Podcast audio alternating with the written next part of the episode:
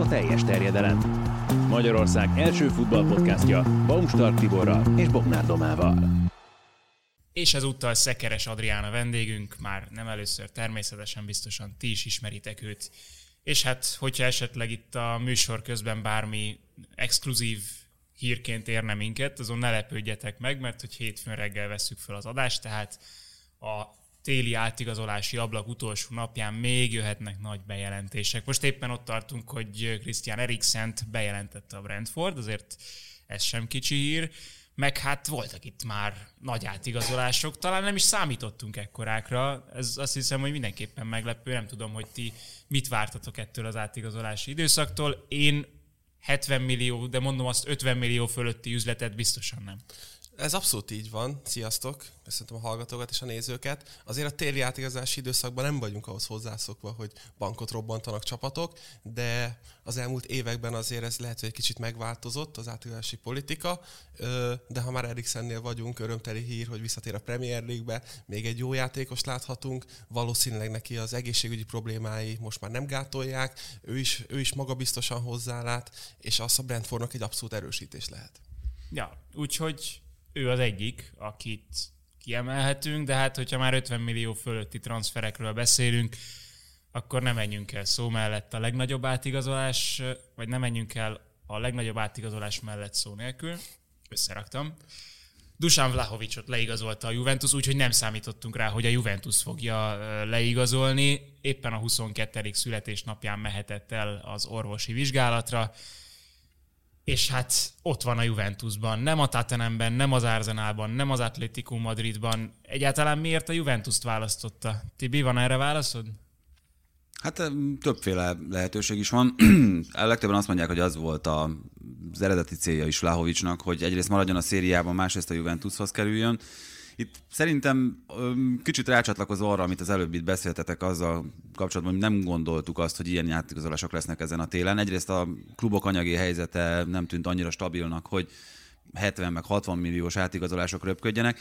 Itt ugye több magyarázattal is szolgáltak a Juventus kapcsán. Egyrészt fölvett egy hitelt a, a csapat, amiből azért tud valamelyest gazdálkodni. A másik pedig az, hogy Cristiano Ronaldo annyira az utolsó pillanatban igazolt el a Manchester Unitedhez, hogy az ő egyéves fizetése, ami azért nem volt kis összeg, ugye itt 30 millió körüli összegről beszélünk, amit nettóban adtak volna neki, illetve ez itt mondjuk a, az adóterhekkel kiegészítve még egy ennél is komolyabb összeg, plusz ugye azért valamennyit fizetett is érte a Manchester United, az lehetővé tette azt, hogy egy kicsit nagyobbat nyújtózkodjon a, a Juventus.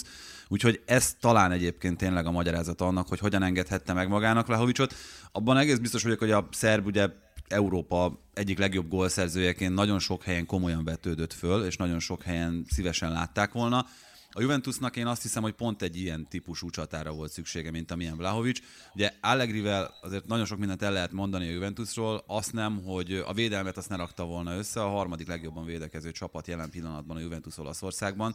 Úgy, hogy egyébként szerintem a Juventus nem a harmadik legjobb jelen állás szerint, viszont nagyon-nagyon kevés volt a próbálkozás, nagyon kevés volt a kapura lövés. Ez az, amiben Vlahovic szerintem nagyon sokat hozhat a Juventusnak. Ő rengeteget próbálkozik, nagyon-nagyon gólérzékeny, nagyon jól érkezik a kapu elé, közelről, távolról gyakorlatilag minden pozícióból arra tör, hogy valahogy betaláljon, és ez elég jól sikerült neki a Fiorentinában a legtöbbször és még utána lesz lehetősége, hogyha akár országot szeretne váltani. Én is ezen gondolkoztam, jól, jól megfogtad ezt a, ezt a pénzügyi hátteret nekem, ami a lényeg volt, hogy, hogy pont egy ilyen típusú játékos hiányzik az Arsenalból, aki direktben támadja a kaput, nem pedig inkább a kisjátékok. De nagyon sok helyről hiányzik ilyen típusú játékos, nem? Tehát, hogyha belegondolunk, azért nagyon kevés az olyan csatár jelen pillanatban a piacon, aki, aki ilyen karakterű, hogy ennyit próbálkozik, ilyen bátran, ennyire érzi azt, hogy milyen ütemben kell a kapu elérkezni. Most, hogyha belegondoltok, és végig veszitek azokat az opciókat, akik egyébként mondjuk Vlahovic szintjén vannak, és ő 22 éves, tehát ezért ez egy nagyon fontos és leszögezendő dolog, akkor nem fogtok tudni sokat sorolni. Nem, és akkor már oda is lyukadunk, hogy miért fizetnek érte ennyi pénzt, mert ugye megy a licit a kluboknál, és így szabadon tud választani. Szerintem amúgy egy jó döntés, de, de nem, nem, nem a Serie A és nem a Juventus lesz a végállomás. Az ő karrierében biztos vagyok. Igen, furcsa, hogy ez egy ilyen köztes lépésnek tűnik, hogy ő a Juventus választotta, mert tehát nem, nem is értem, hogy miért nem csábítóbb egy Premier League klubhoz igazolni, mikor a Juventus még egyáltalán nem biztos, hogy a bajnokok ligájába jut.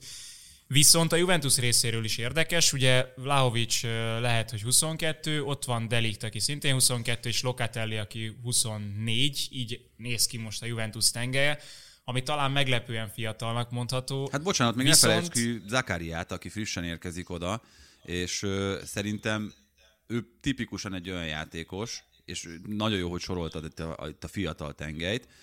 Zakariával úgy egészült ki ez a Juventus, hogy egy Allegrinek tökéletesen megfelelő olyan futbalista került a csapatba, aki több poszton képes játszani, aki hihetetlenül intelligens játékos. Ha kell, akkor be tud lépni a, a két védő közé. Ugye láthattuk ezt a Bundesligában is, a Mönchengladbachban. Úgyhogy szerintem a Juventus egyrészt kicsit lecsapolta a felesleget, az azért látszott, hogy Kulusevskivel nem igazán tud mit kezdeni. Allegri, az látszott, hogy Bentancur azért most már viszonylag hosszú ideje leszállóágban van, és ehhez képest meg olyan játékosok érkeztek, akik tényleg prémium kategóriát képviselnek, és hát ugye Zakáriával kapcsolatban is, ahogyan Vlahovicsal kapcsolatban is nem véletlenül vetődtek föl itt a legkomolyabb klubnevek a Bayern Münchentől kezdve gyakorlatilag tényleg angol nagyágyukig. Igen, ez, ez az egyetlen furcsa ebben a pénzügyi mahinációban, hogy Vlahovicra volt pénz 75 millió euróért, viszont Zakaria milyen olcsó volt, mert 5 millió eurót fizetnek érte, plusz hármat még. Hát, neki lejárt a szerződése, tehát hogy itt azért az, az egy nagyon fontos dolog volt, hogy ingyen igazolhatóvá vált volna. Most a nyáron ingyen mehetett volna el, szerintem örült a Gladbach, hogy legalább valamit kapott érte. Ja, Kulus, Kulusevski és Bentancur meg nagyjából 25 millió eurót hoz a konyhára, az még mindig nem 75, de, de úgy tűnik, hogy komoly tőkeinjekció jött a, a Juventusnak. Ugorjunk tovább. Olaszországban én azt hiszem, hogy az internacionále helyzete még amelyik eh, érdekes, mert hogy mintha az Inter gyakorlatilag a Juvét segítette volna meg az utóbbi időben az átigazolásaival a riválisoktól, azoktól a riválisoktól, akik nem is az Inter riválisai, hanem sokkal inkább a Juventusé a BL versenyben, hozott el kulcsjátékosokat, hát most télen Gozens volt a, a legutóbbi, de hát előtte is tudunk azért olyanokat mondani, J.K. Csálhánoglut, akit úgy hoztak el, hogy ezzel riválist gyengítettek meg. Keretmélyítés még mindig, ami az Internél folyik? Hát az Internek szerintem alapból jó kerete van, tehát ez a tavalyi szezon is bizonyítja, jó, nyilván egy Lukaku távozott a csapattól, de négy ponttal vezetik, ha jól emlékszem, a bajnokságot, egy meccsel kevesebbet játszottak. Mondhatjuk azt, hogy ez azért egy, egy olyan előny, ami, amire, ami nyugalmat adhat nekik, és igazából ott a, azokra a posztokra kell igazolni, arra, arra néhány posztra, és ugye Gózenz is egy olyan igazolás ott a, a, a bal oldalon, amit, amit abszolút meg tud játszani, mind a védekezésben, mind a támadásba. Egy kreatív játékos abszolút beleillik azokba, azokba a skillsekbe, amik ezt a pozíciót most megkövetelik, úgyhogy tud előre lépni, tudatos, mint ahogy tudatos, az, talán az a szó nem hangzott a Juventus esetében is, az Internél is ez, ez talán ami, ami a legfontosabb, de hát főleg térről beszélünk, amikor tényleg csak azokat a posztokat kell betoldozni, foltozni, ahova kell, ahova, ami egy kicsit, kicsit kilóg. Látod ezt a párhuzamot, Tibi, az Inter-Juventus igazolások között? Igen, érdekes az, hogy eddig ugye a Juventus volt mindig az a csapat, vagy az elmúlt években inkább ezt mondom, az a csapat, amelyik a riválisokat gyengítve erősítette meg a saját keretét. Most már az Inter is egyértelműen, ez nagyon jó volt a felsorolás itt Gyökóval, Csálhanolúval. Meg hát ugye már ott áll, akiről már múltkor beszéltünk, ő azért ennek nagyon nagy mestere, hogy, hogy megtalálja ezeket a megfelelő karaktereket a csapatba, illetve közben azért az se baj, hogyha a riválisok egy kicsit minőségben gyengülnek. Gozens nagyon-nagyon jó igazás, hogy ne felejtsük el, hogy egyrészt a Newcastle-nél is számítottak volna rá, és nagyon komoly pénzt ajánlottak neki, hogyha lehet hinni a híreknek, akkor nagyjából a, az atalantás fizetésének a háromszorosáért csábították. Az Inter nem adta meg neki ezt a pénzt, viszont valószínűleg nagyobb lehetőséget és nagyobb kihívást látott egy bajnokok ligája egyenes kieséses szakaszában szereplő csapatnál, amelyiknél esetleg ugye olasz bajnok is lehet ebben a szezonban. Az Inter egyértelműen kiemelkedik, eddig is kiemelkedett, most ezután az igazolás után, aki gyakorlatilag tökéletesen belepasszintható Inzaghi rendszerébe, eddig Perisic játszott ugye bal szélsőt ebben a csapatban. Egyrészt ugye ez egy plusz opció, mert Perisic annál talán univerzálisabb játékos, hogy csak bal oldali szárnyvédőként lehessen őt számításba venni. Másrészt pedig oda nagyon kellett szerintem egy, egy plusz ember, aki hogyha kell, akkor be tudsz állni. Gozen szerintem első számú lesz, tehát hogy ő most nagyon kevés olyan csapat van a, a világon, ahol ne lenne első számú, számú balszárnyvédő. Ugye a Chelsea-nél ö, keresték őt gyakorlatilag Chilwell mögé annak idején, de ott úgy döntött akkor Gózens, hogy, hogy ezt nem vállalja, ezt a kalandot, szerintem érthető módon. Neki német válogatottként és az Atalantával folyamatosan bajnokok ligájában szereplő játékosként ilyen célt kellett kitűznie, amilyet, a, amilyet az Internél, vagy egy ilyen jövőképet, amit az Internél is felvázolhattak neki.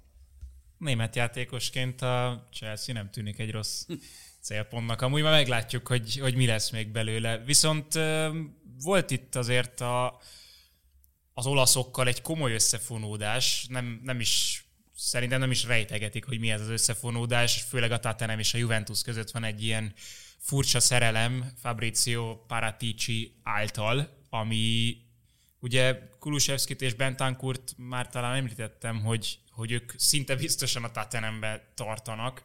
Azért ez viszont nem biztos, hogy az a tudatos dolog, hogy na akkor én erre a posztra ezt a játékost keresem, és megveszem azt, hanem mint hogyha tényleg így visszanyúlkálna Paratici a Juventusba, és csak ott keresgélne.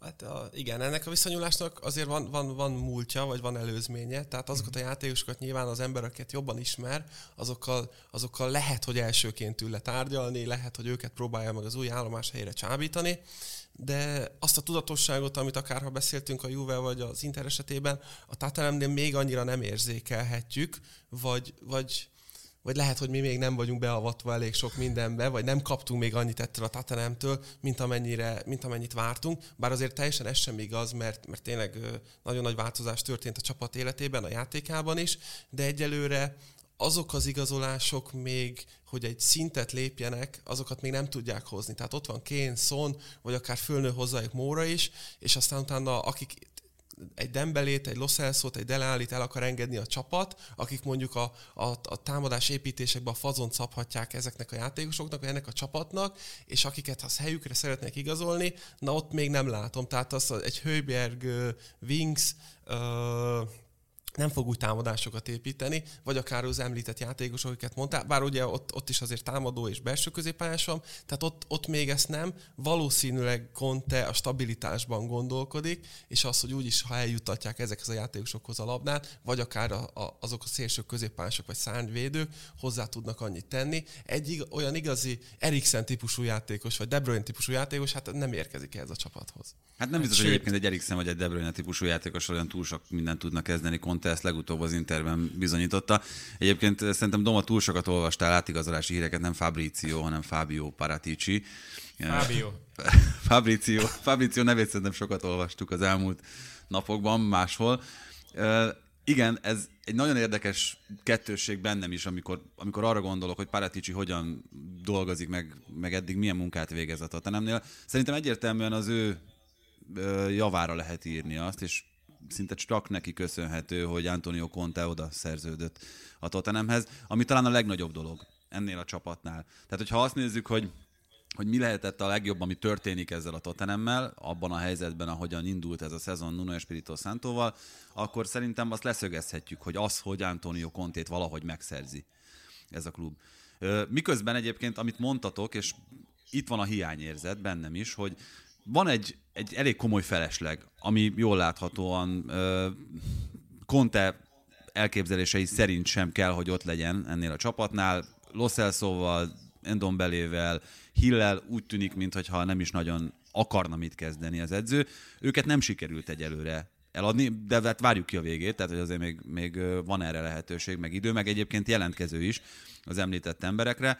Miközben egyébként ugye kettő nagy név volt, akiért állítólag elég komolyan mentek, az egyik Adama Traoré, a másik pedig Luis Diaz, és mind a kettő beintett nekik, tehát hogy azért az azt szerintem úgy rosszul néz ki jelenállás szerint, miközben egyébként mind a kettőnek megvan a, a maga oka, tehát hogy Luis Diazzal ugye tudjuk, hogy, most, most bocsánat, hogy itt előre szaladok, tudjuk, hogy már fél éve építgeti a kapcsolatokat a Liverpool, már volt nyáron ajánlat érte, Traoré esetében megint csak egy más problémáról beszélünk, arról, hogy szárnyvédőként képzelte el Conte, ő nem akart beleragadni ebbe a szerepkörbe, úgyhogy, úgyhogy itt ezeket külön kell választani mindegyiket, mindegyik esetet, de azért akkor sem jó túlságosan az optikája egyelőre ennek az átigazolási időszaknak. Jó, jó helyen Tibi, meg abszolút egyetértek azzal, hogy Conte az egy nagyon nagy igazolás, nagyon nagy fegyvertény, de azzal, hogy egy ilyen kaliberű edzőt igazolsz, akkor utána tényleg bele kell nyúlni a pénztárcába, hogy oda csábíts játékost, hogyha ez nem megy, akkor meg ugye vissza kell térni ahhoz, hogy te, tedd vonzóvá a klubot, ne csak mint az edző személye szerint, hanem érjél el sikereket, játszál egy olyan futballt, ahova csatlakozni akarnak játékosok, Nyilván azért Adama Traoré nem az a, az a világsztár játékos, aki... Hát de még így is, csak az, az, az, az, hogy nem világsztárokról van szó. Hogy ennyire akarták őt. Tehát, hogy ennyire... En, ennyire akart. Gyakorlatilag 15-ről indultak, mármint 15 millió fontos ajánlatról, és ezt folyamatosan tornázták följebb, és akkor utána a végén meg egy nagy fordulat az ügyben, Traoré azt mondja, hogy köz, de nem. Szóval inkább itt ez az, ami, ami szerintem rosszul néz ki. Igen, az a baj, hogy ez két egyedi eset, tehát hogy azért Traoré 11 évet játszott a Barcelonában, ott született, ezt nem, nem tudsz ezzel mit csinálni. Az, hogy Luis Diaz pedig a Liverpool kereste meg, hát az a Tatanemnek pech, tehát azzal nem tudsz mit csinálni. És az a, az a furcsa, hogy nem először történik ugye ilyen a Tottenhammel, hogy valaki lecsapja a kezükről a, a sztárjátékost, csúnyában néz neki, hogyha az mindig a Chelsea lenne, vagy valamelyik londoni rivális szerintem, de akkor erről az Adama Traoré bizniszről azért még beszéljünk két szót, tehát ugye a Barcelona az csak úgy ad jobb ajánlatot, hogy kölcsön veszik, és a nyáron több mint 30 millió eurót fizethetnek érte, hogyha megveszik. De itt egyértelmű azt hiszem, hogy, tehát, hogy személyes okokról van szó, nem, nem arról, hogy szakmailag mi a helyzet Barcelonában vagy a Tottenhamnél. Hát lehet, hogy Traoré végig gondolta, de már végig gondolta, hogy egyet hátra kell lépni a karrierjébe egy másik ligába, és akkor utána... Már vártam. Hát ezek után a ligással után muszáj volt valamit. Igen, de még tudnám fokozni, Danit fölhívtam Galambos Danit, és összetörte a bögrét, azt mondta, amit ugye tőlünk a Britanniában kapott, de aztán mondta, hogy csak viccelt. Nem, más eset, még visszatért Tatemre annyit, nem, nem képes kilépni kicsit a saját árnyékából, azt érzem, és, és ugyanez mondhatja az Árzenáról is, hogy, hogy amíg nem tudnak olyan kaliberű játékost igazolni, addig ne is gondoljanak, addig csak az építkezésben, a saját nevelésekben, vagy a középszerű játékosokban bízhatnak ezen a szinten. Traoré esete nyilván nyilván érzelmi ok, ahogy te is mondod, ott nevelkedett, ott nőtt fel, azért, hogyha Barcelona hív, akkor azért oda csak visszamész. Szerintem van benne egy magas motiváció, ez vele soha nem volt probléma, ezt a Wolfsban is megmutatta, és az, az pedig egy okos lépés a Barcelonától, mert azért egy uh, olyan típusú játékos, akinek azért még van mit tanulnia érettségben, mérkőzés érettségben. Most ez furán hangzik, mert most nem egy fiatal játékosról beszélünk, de a Premier League-ben mindvégig ez volt vele a probléma. Tehát az, hogy levesz embereket, cselez, átvezeti a pályán, nincs, a döntéshozatal. És azért a Barcelona az oké, okay, hogy most nincsenek a top formájukban, vagy klubszinten sem, de azért ott nem lehet ennyit hibázni. Ott, ott a társakat jól, jól kell passzolni, helyzetbe kell hozni, amiből gólokat kell rúgni, gólpasszokat kell adni, ami neki nem volt az erősség. Igen, viszont Abszolút. van még itt egy dolog szerintem, amit mindenképpen meg kell jegyezni. Én azt gondolom, és nagyon kíváncsi vagyok a véleményetekre, mert gyakorlatilag azóta gondolkozom ezen, mióta láttam ezt a hírt, hogy akkor most már biztos, hogy Barcelonába szerződik Adama Traoré,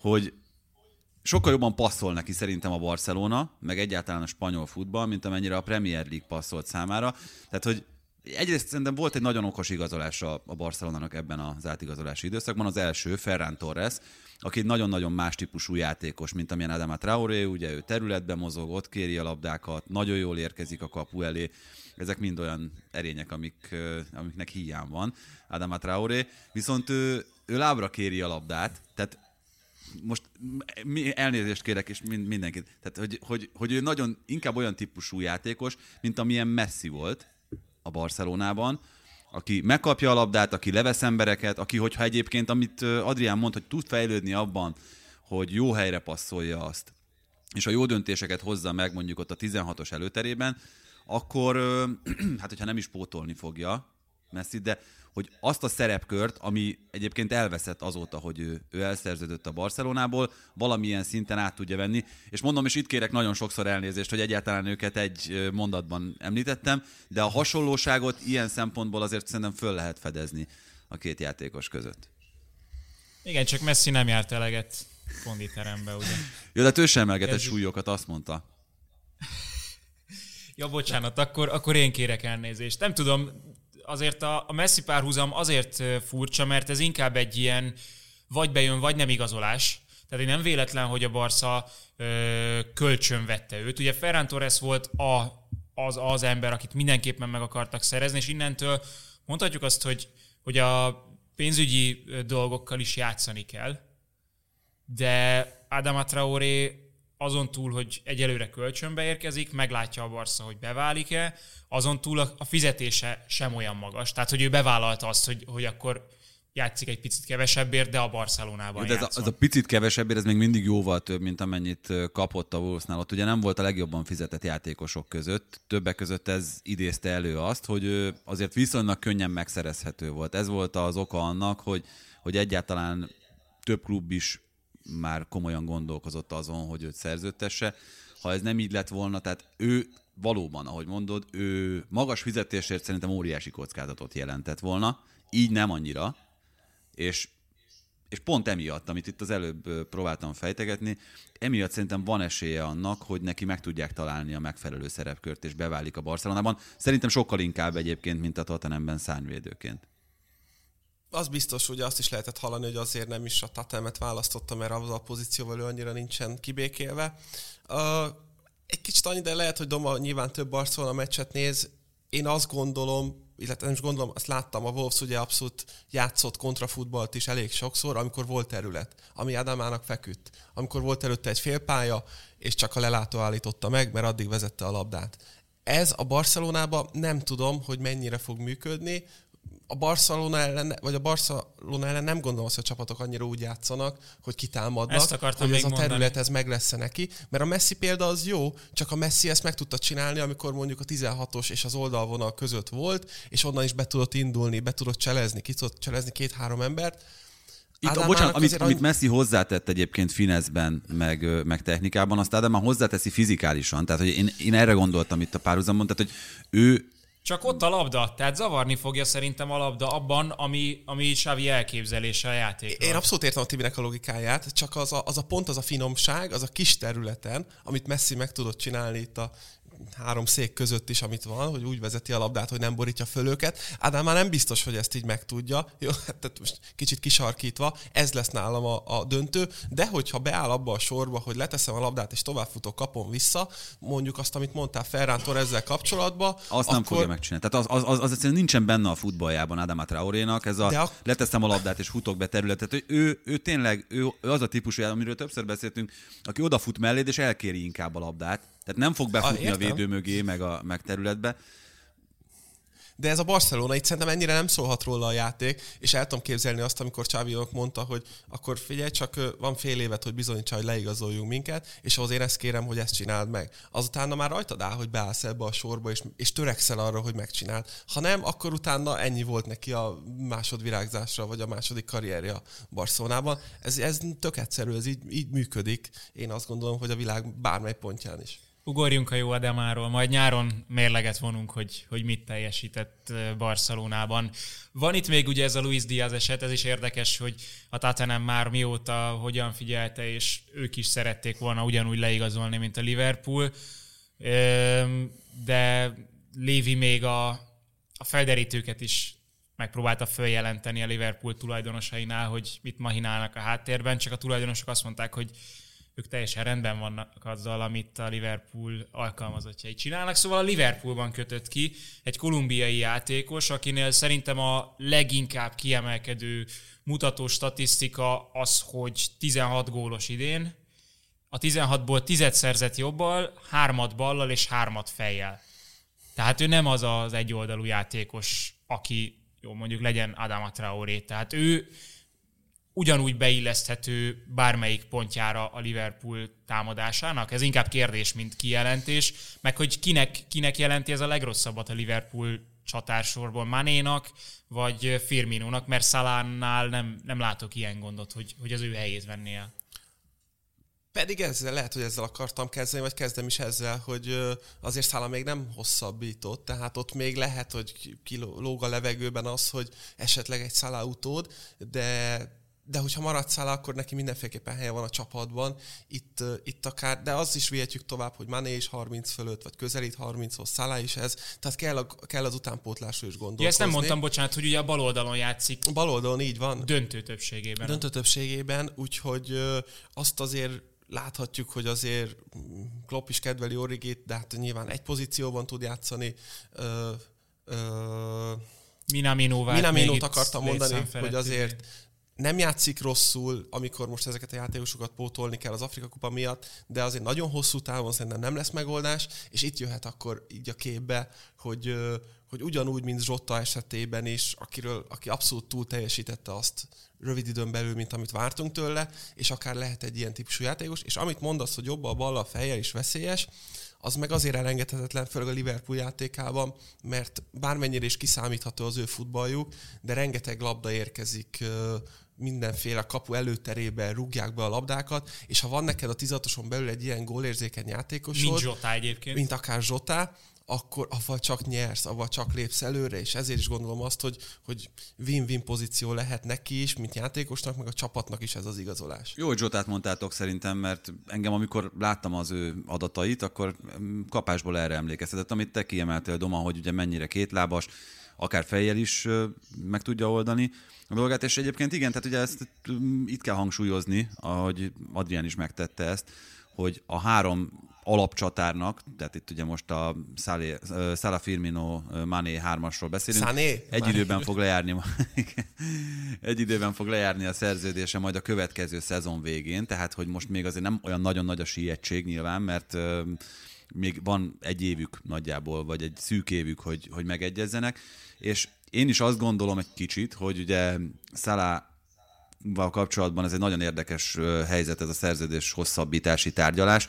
Az a nagy kérdés, hogy megadják-e azt a pénzt, amit Salah kér, mert hogyha igen, akkor azzal elég nehéz helyzetbe kormányozza magát a Liverpool, mert akkor milyen alapon adnak Manénak annál sokkal kevesebbet, vagy Firminónak annál sokkal kevesebbet, miközben itt van ez a Luis Diaz fiú, aki tökéletesen kiszolgálja Kloppnak minden olyan igényét, ami szerintem fölmerülhet a német edzőnél. Tehát ugye itt említettétek ezt a sokoldalúságot, hogy mennyire jó jobbal, ballal, fejjel, de én még kiemelnék kettőt. Egyrészt ugye a 16-oson belüli jelenlét, az azt hiszem talán neki van a második, vagy talán a legtöbb labdaérintés a 16-oson belül a Portóban, a portugál bajnokságban, és a, mielőtt bárki legyintene erre, azért emlékezzünk arra, hogy Bruno Fernández miután a Sportingból a Premier League-be igazolt. Én akkor egyébként nagyon szkeptikus voltam, és erre Adrián emlékszik, hogy amit Portugáliában hozott számokat, azokat kizár dolog, hogy majd a Premier League-ben hozza. Gyakorlatilag tökéletesen ugyanazokat a, azokat az adatokat produkálta. Hát azért ne legyünk abban olyan biztosak, hogy a, hogy a Premier League-ben Luis Diaz nem fog hamar beilleszkedni, és hogy nem fogja hamar hozni ezeket a számokat, és akkor még egy dolog, ami szerintem nagyon lényeges, hogy a támadó harmadban a harmadik legtöbbet szerelő játékos volt Portugáliában. Tehát ez a Liverpoolnál szerintem egy, egy olyan, olyan erény, ami, ami komolyan meg fogja versenyeztetni Mánét, vagy akár Salahot is. A háttérben meghúzódó portugál száról és a portugál-angol kapcsolatról ugyanígy beszél a Bruno Gimares féle átigazolás. Ugye a Newcastle megpróbálta berobbantani a piacot, mennyire mondanátok ezt okos igazolásnak? Ugye Luis Diaznál volt egy olyan szál, hogy elvileg nem akartak lejjebb adni az árából, ami elég borsos volt, most nem emlékszem a pontos összegre, de talán ilyen 75 millió euró körül volt, és aztán most a napokban derült ki, hogy a Portónak komoly pénzügyi gondjai voltak, és talán ez is állt a háttérben, hogy végül lementek 40-45 millió euróra? 40-20, tehát úgy lett a, az egész konstrukció kidolgozva, itt most euróról beszélünk, mert ugye a Portó szemszögéből nézzük, hogy ők mennyit kaptak. 40 millió eurót kaptak most, és 20 érkezhet különböző bónuszok fejében. Na, és ez, ez is még bőven megérte a Liverpoolnak, a Newcastle-nek. Gimares közel 50 millióért. Milyen dílnek tűnik? Itt, itt most megint a Newcastle kapcsolatban azt lehet érezni, hogy mindenki tudja a világon, hogy nekik mennyi pénzük van, és mindenki le akar őket egy kicsit húzni. Ami ami azt mondom, hogy nekik ezzel számolni kell. Ők nyilván addig fognak nyújtózkodni minden klub, ameddig a takaró ér. Náluk ez egy igen hosszú takaró, és többször is beszéltünk az adásban, mióta megtörtént a tulajdonosváltás, hogy hogy játékost a felső polcról nem fognak igazolni. Tehát azért még egy kieső helyzet csapatról beszélünk, akinek az a legfontosabb, hogy stabilizálja a helyét a Premier League-be. Tehát nekik ez nem lesz vonzó. Szerintem egy jó edzőt is igazoltak, aki örülök is, hogy, hogy országon belül megoldották ezt, nem, nem pedig úgymond külsős hoztak be, de ez az összes igazolásuk, amit ha megnézünk, azért az, az elmondható, hogy, hogy jó futbalistákat hoznak, de nem a felső polcról, és először vonzóvá kell tenni ezt a klubot ahhoz, hogy topjátékosok legyenek. Az árat azt csak ezzel tudnám magyarázni. Én nem vagyok egy ilyen, az átigazási piacokat olvasom, én nem lepődök meg 70-50 millió eurókon, vagy ahogy beszéltünk már Zakari esetében, hogy csak 5 millió érjött, mert nyilván lejárt szerzése. Én mindig azt mondom, hogy, hogy a, a vevő klub, ha annyit fizet érte, akkor neki az annyira megéri, és kész pont. Nálam ez, ez nem. Inkább a játéktudása miatt azt gondolom, hogy, hogy a, a, a Newcastle megint csak egy olyan posztra igazolt, ahova nekik szükségük volt, hát elmondhatjuk azért, hogy minden posztra jól igazoltak, jobb játékosokat tudtak megszerezni, mint akik jelen pillanatban ott vannak, tehát jó, jó felé mennek a, a, a, felé, a céljuk felé, hogy maradjanak bent, mert ez a legfontosabb nekik ebben a szezonban, aztán nyáron megint lehet robbantani egy piacot. Hát szerintem Bruno Guimaraes egyébként 50 milliós játékos. Az alapján, amennyit én láttam belőle, vagy amennyire én emlékszem, bevallom, nem láttam a meccseit az utóbbi hónapokban olyan gyakorisággal, hogy a jelenlegi formáját meg tudjam állapítani, de hogy a potenciál az megvan benne arra, hogy ő egy alapkő legyen, aki köré lehet építeni hosszú távon ezt a newcastle szerintem az, az tök egyértelmű, és ö, lehet, hogy rossz lesz a párhuzam, amit, amit itt hozok, abból a szempontból Messi. talán megállja a helyét, hogy a Manchester City kapcsán ugye beszéltünk arról, hogy hogyan építkezett a csapat, és ö, én mondjuk Eljátúréhoz hasonlítanám őt, nem a játék stílusa alapján, hanem ő volt Azt egy hittük, olyan... hogy Messihez. Tessék? Azt hittük, hogy Messihez. Nem. ő volt egy olyan alap, aki köré aztán lehetett építeni a Manchester City-t, és szerintem Trippier lehet ilyen, de hát azért ő 30 pluszosan már nem az a játékos, aki köré egy nagy klubot építesz. Bruno Guimaraes esetében azért, azért felmerülhet ez a, ez a kérdés, hogy mondjuk köré akár, akár épülhet-e a jövő nagy newcastle és szerintem ő ilyen összevetésben is megállhatja a helyét. Óvatosan kell ezekkel a portugálokkal, mert egyet beengedsz a klubodba, akkor onnantól nincs megállás, aztán holnap után már arra ébrednek, hogy Hát ő brazil. Espirito Santo az edzőjük. Brazil? Uh-huh. Hát de portugál anyanyelvű, ugyanez. Igen. És ott van az Everton, ahol pedig nem az igazolás volt az első kérdés, vagy nem a játékos Legyen, igazolás. Burn, Burnt így átugrottuk. Szeretnél róla? Benned Én nem valami? szeretnék, de ott a melletted ülő úriember nagyon szeretne. Parancsolj! Bármelyik Brighton védőt szeretem, így van. Burn is beleillik, tehát ö, nyilván, nyilván ő most ő sem az a típusú, aki mellé építesz csapatot, de a védelemben azért ott ö, erősítés lehet ennek a csapatnak. Igazából... Ö, Diego Carlos helyett. Bárki helyett szerintem ebben a Newcastle védelemben.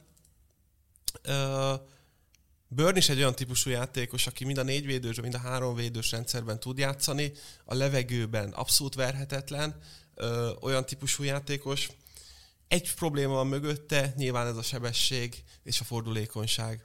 Tehát, hogyha Newcastle most nyilván, nyilván gólokat kell szereznie, de azért a futballját nem lehet teljesen átírni ennek a csapatnak, mert azért vannak gyengeségeik, hátul azért bőven verhetőek, de ahhoz, hogy te egy stabil védekezést tudjál hozni, és, és úgy helytáljál, ahhoz Burn erősítés lehet ennek a csapatnak.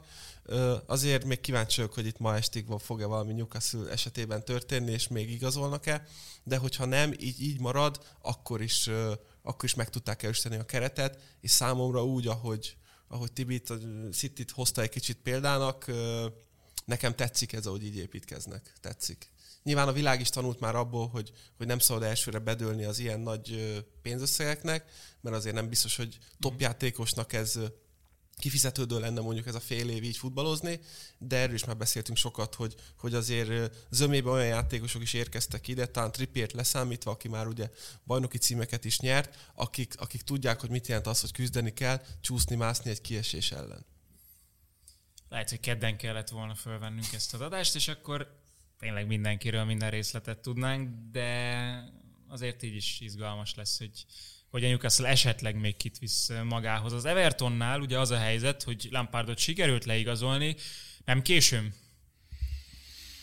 Hát, hú, az Everton kapcsán szerintem, és e- ez az, amiről én bevallom a legkevesebbet fogok tudni mondani, mert ez, amiről múltkor beszéltünk, én semmifajta koncepciót nem látok, most már nagyon hosszú ideje az Evertonnál. Ugyanebbe illik bele az is, hogy most Benitez után Lampardot, aki megint egy szöges ellentétben gondolkodik a futballról, azzal, amit szerintem Benitez elképzelt. Benitezre elkezdték alakítani az Everton keretét, ehhez képest jön Lampard, tehát nagyon emberes feladat az, amit, amit magára vállalt Frank Lampard. Én ezt többször mondtam, és nem is titkolom, hogy nekem az egyik legszimpatikusabb játékos volt annak idején Lampard, edzőként is egyébként nagyon szimpatikus volt, meg szerintem csinált borzasztó jó dolgokat a Chelsea-nél, most függetlenül attól, hogy ezt Tuchel hova fejlesztette tovább ezt a csapatot, de hát mondjuk Mason Mount, Reece James csapatba állítását, vagy Temi Abraham kezdeti időszakát nézve azért Lampárdal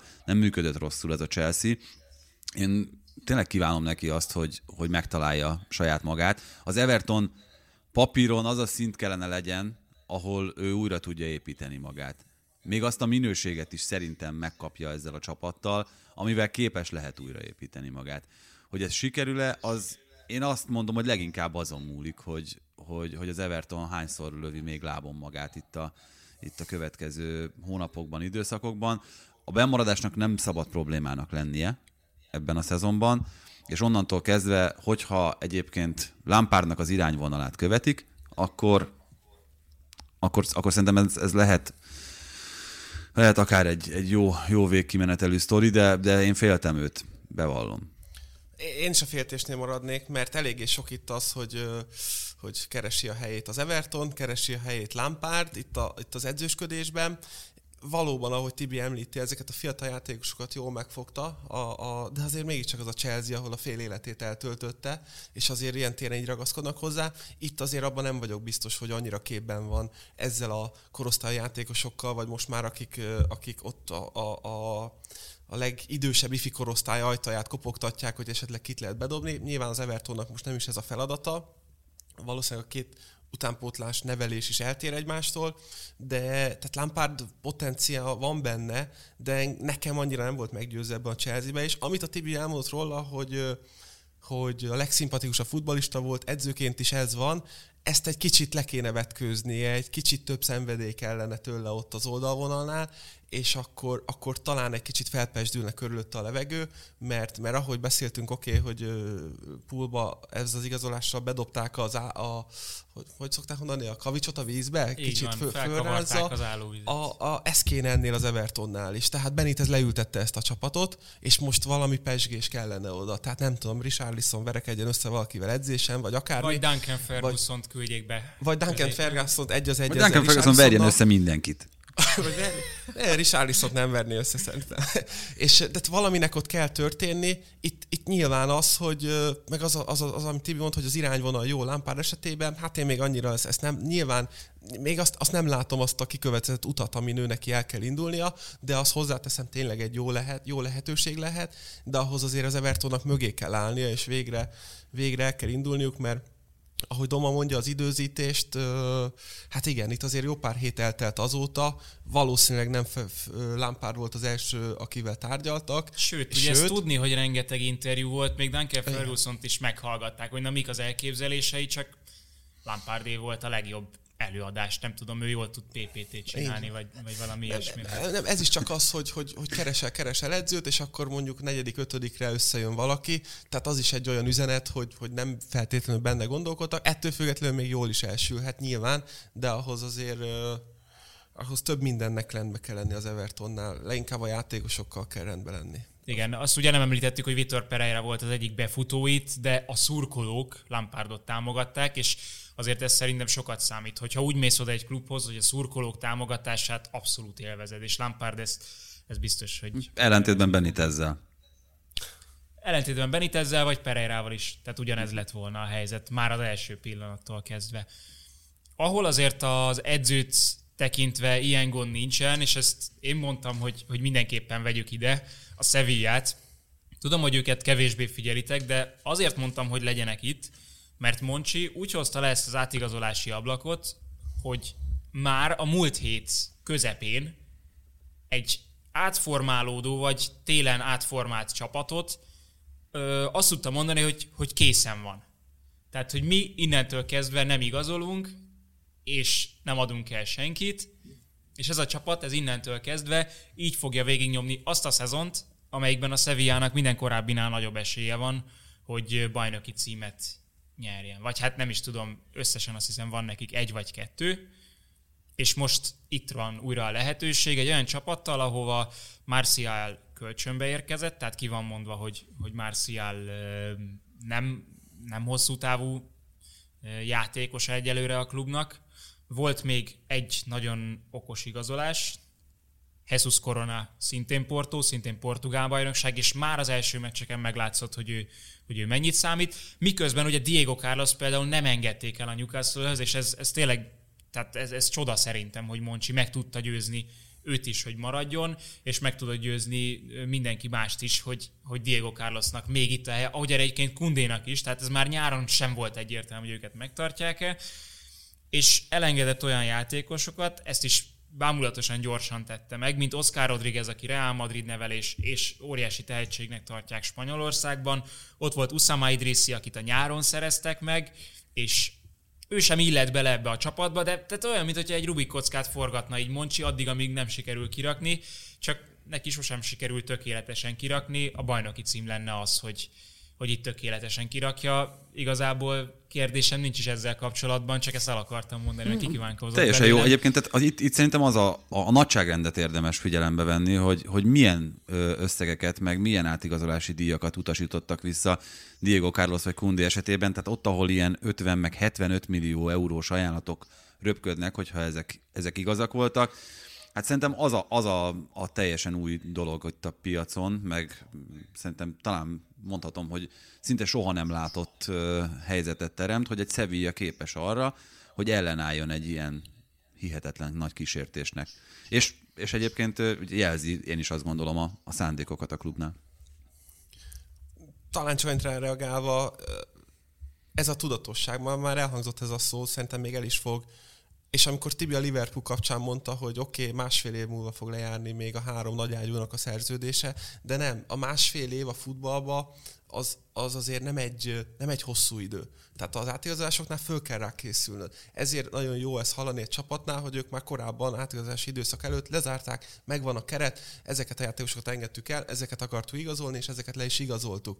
És ez is azt mutatja a Sevillában, hogy, hogy van valami a levegőben, hogy ott tudták tartani ezeket a játékosokat, nagyon mosolyogsz, hogy, hogy valami, vala, nyilván kell ahhoz a nagy ágyuknak a, a kicsit szerencsétlenkedése is, az, hogy a Sevilla szóba jöhessen, azt gondolom egy bajnoki címmel kapcsolatban, de itt vannak, megragadják a lehetőséget, és vonzó tud azokat a játékosokat, akiket nyáron is környékeztek, akár Chelsea, hogy itt tudtak még maradni, és így kell működni egy klubnak, és ezért is az, az akár Liverpoolra visszatérve, vagy, vagy másfél év, nem, fel kell készülni. Mert neked nem, nem lehet kapkodnod majd másfél év múlva, hogy akkor ki lesz a Liverpool csatára, vagy éppen Sevillában ki lesz, tehát tudatosan kell mindvégig építkezni, mert ezek döntenek a futballba, hogy mennyire tudsz előre gondolkodni, és betölteni azokat a posztokat, már fölkészülve arra, ha az a játékos éppen el fog igazolni. Igen, a Sevillánál az Európa Liga győzelemben szoktunk gondolkodni, meg hogy második vonalas csapat, de ez jelzésértük, ezt is hozzá akartam tenni, hogy Diego Carlos ilyen értékű játékost lehet, hogy csak fél évre, vagy plusz egy évre, de meg tudnak tartani, és maguknál tudnak tartani, ez is szerintem, szerintem előrelépést jelent. Úgyhogy az átigazolási ablakról én ennyit terveztem, megyünk tovább. Afrikai Nemzetek a, kupája. Az Afrikai Nemzetek kupájával, majd egy Adriánnak igen kedves témával.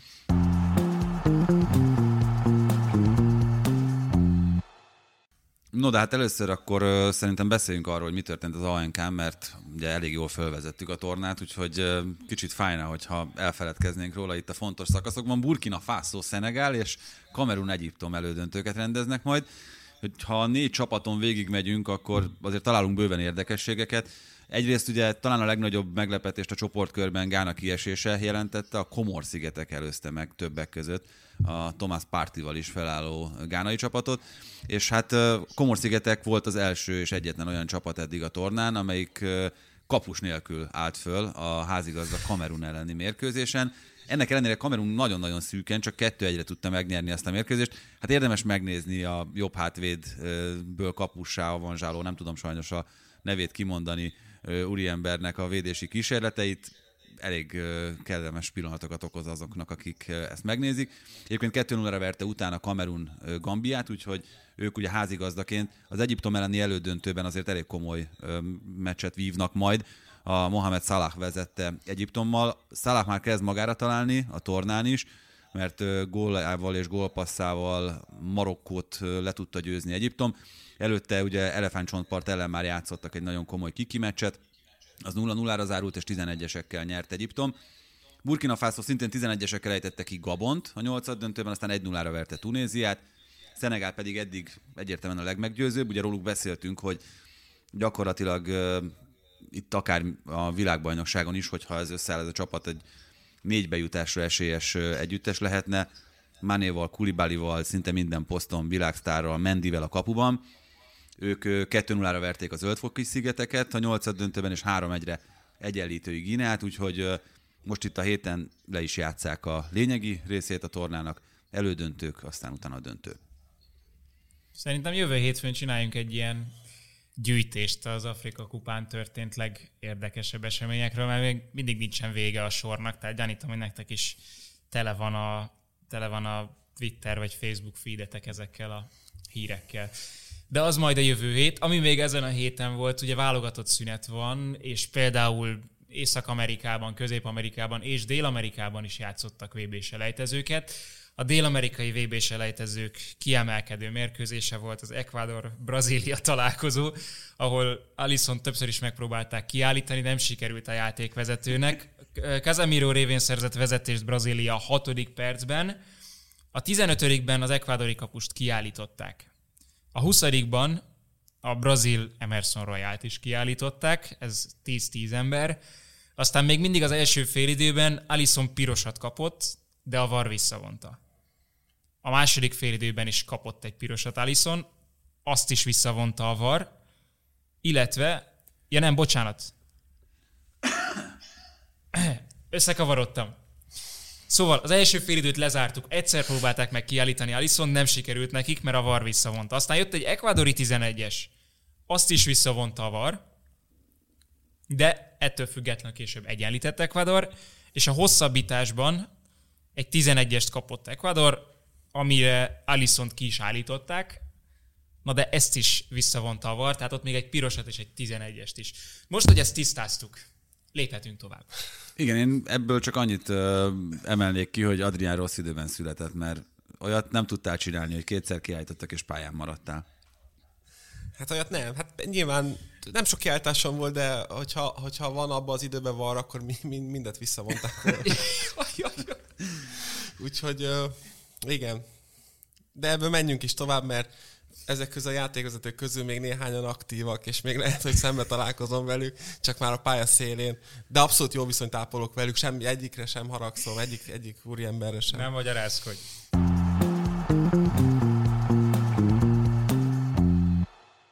És ez nagyon fontos a következő záró és fontos fő témánk kapcsán, mert hogy azért az nem mindegy, hogy az ember a pálya szélén áldogálva magyaráz, vagy pedig a szabályok szerint a kispadon ülve kell neki.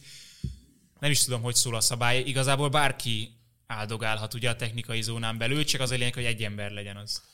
Hát, úgy tudom, hogy hivatalosan úgy szól a szabály, hogy addig állhat föl egy másik kolléga, ameddig utasítás van. Tehát ameddig mondjuk, bocsánat, ők kommunikálnak. Az mondjuk, ha 6 másodperc, 6 másodperc, szerintem azért van egy ilyen tűrés határ, hogyha mondjuk már ott áll percek óta, akkor a negyedik játékvezető leülteti az illetőt, de amúgy hivatalosan úgy van, hogy a technikai zónában egy, egy és általában ez a vezetőedző, aki állva szokott lenni.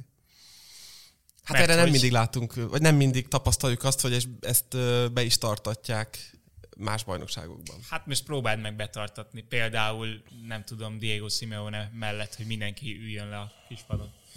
Mindegy, hát ezt eh, helyén kell kezelni. Ez igazából kommunikáció kérdése, de nem a játékvezetés szempontjából akartuk ezt megvizsgálni, hanem a másodedzői szerepkör szempontjából, mert azt hiszem, hogy erről kevés szó esik. Talán Lőv Zsolt az, aki Magyarországon úgy vitte be a köztudatba, hogy, hogy tényleg foglalkozzunk a másodedzőkkel, és hát első körben nyilván azt kell tisztáznunk, te már mint vezetőedző beszélsz, ugye, de sokáig voltál másodedző itt az utóbbi években, asszisztens edző, nem tudom, hogy, hogy jobban szereted-e ezt a, ezt a megnevezést. Tehát miért van szükség másodedzőre, miért van szükség egyáltalán ö, asszisztensekre, és milyen, milyen feladatokat látnak elő? Igen, csak a tisztáltás véget, ugye azt mondod, hogy évekig dolgoztam így ebben a szerepkörben. Ez, ez, ez nem igaz, egy, egy szezonon volt, vagy ha összeadjuk egy kicsivel több, ugye ez két különböző állomás helyen volt.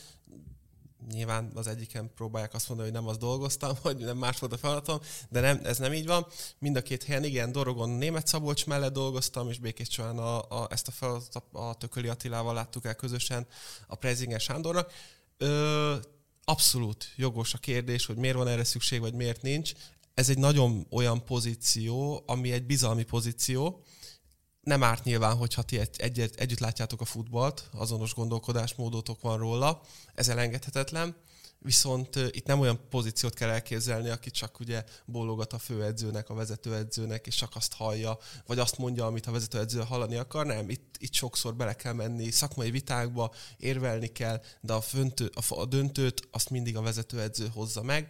Ezt nyilván a világ futballjában is látunk olyan edzőket, akik, akik már hosszú évekre visszamenőleg azonos edzővel dolgoznak, de van, ahol ez cserélődik, valahol arra is van példa, hogy hogy az adott klub akar még odarakni egy asszisztens edzőt, mert most már ugye rengeteg helyen, sőt Magyarországon is ezt a pozíciót két ember tölti be, vagy ha külföldre megyünk, akkor három is.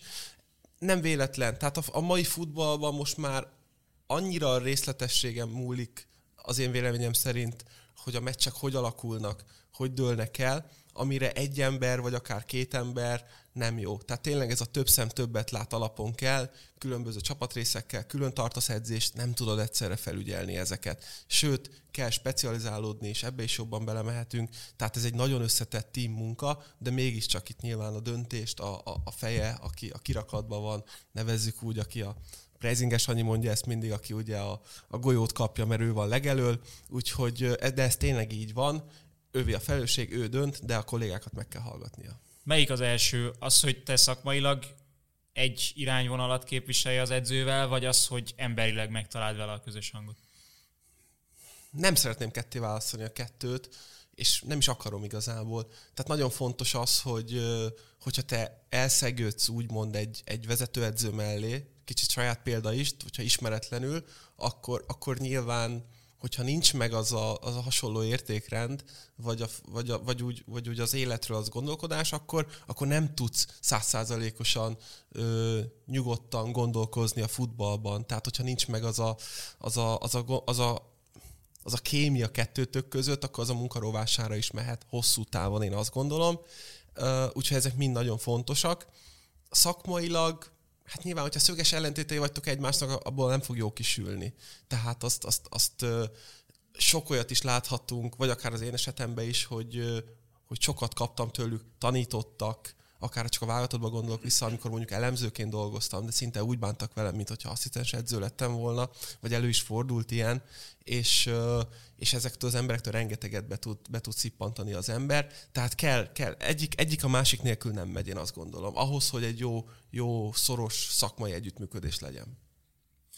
Melyik a, vagy miért van az, hogy, hogy bizonyos edzőknél folyamatosan cserélődnek ezek az asszisztensek, és másoknál pedig ugyanúgy mellette maradnak. Ez gyanítom, hogy nem szakmai irányváltás, tehát egyik pillanatról hirtelen a másikra átvált, mert Guardiolánál például rendre eltűnnek mellőle ezek, a, ezek az asszisztensek, pedig ő azért elég határozottan egy irányvonalat képvisel. És járja az útját, igen. Itt szerintem a motiváció az a fő tényező.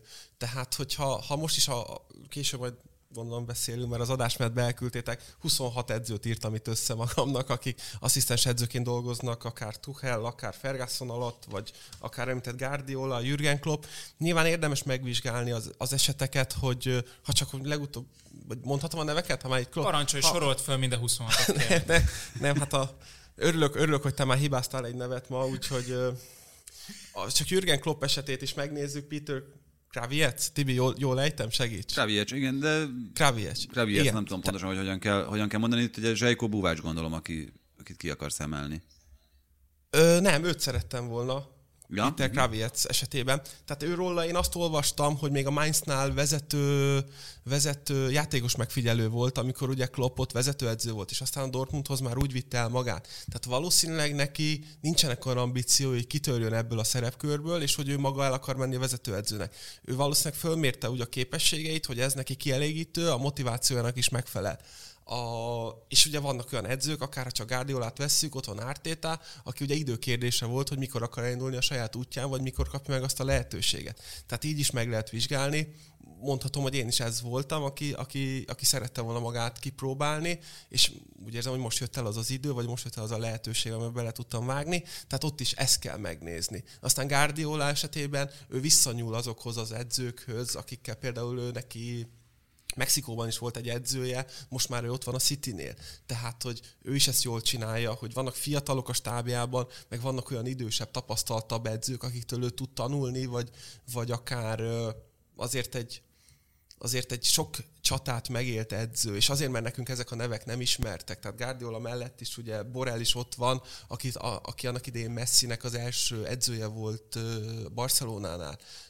Iniestát edzette. Tehát olyan játékosok megfordultak a kezei között, aztán Benitez vitte a Liverpoolba, úgyhogy már elég régóta ott van Angliában, majd úgy került át a Citybe, tehát itt is azért ezek nagy szaktekintélyek, nagyon nagy tudásuk van, és amikor te mondjuk, nyilván a Guardiola nem valószínűleg ez igaz, de hirtelen felindulásból akarnál dönteni, jó, hogyha van ott egy idősebb kolléga, aki azt tudja mondani, hogy gondold végig, nyelj egy nagyot, vagy aludj rá még egyet, és aztán úgy, vagy elmond egy-két sztorit, hogy ő ezt hogy kezelte, és te ebből is tudsz építkezni. Tehát itt csak visszatérve erre, hogy, hogy kétféle út van, szerintem aki ki akar lépni ebből, kipróbálja magát, ilyet is láttunk esetleg a Liverpool stámjában is, hogy elment valaki Hollandiába, megpróbálta, nem jött össze, és visszament utána. Hát még itt, bocsánat, a, a szerepkörökre még itt, ö, erre rácsatlakozva, amit Adrián mondott. Szerintem nagyon-nagyon fontos az, hogy am, amellett, hogy asszisztens edzőkről beszélünk, itt a, a stábtagoknak a, a megítélése, meg a stábtagoknak a pozíciója az különbözik, és nem mindig függ össze az, hogy mondjuk egy erőléti edzővel lehet, hogy az adott vezetőedző az jobb kapcsolatban van, mint a stáb többi tagjával.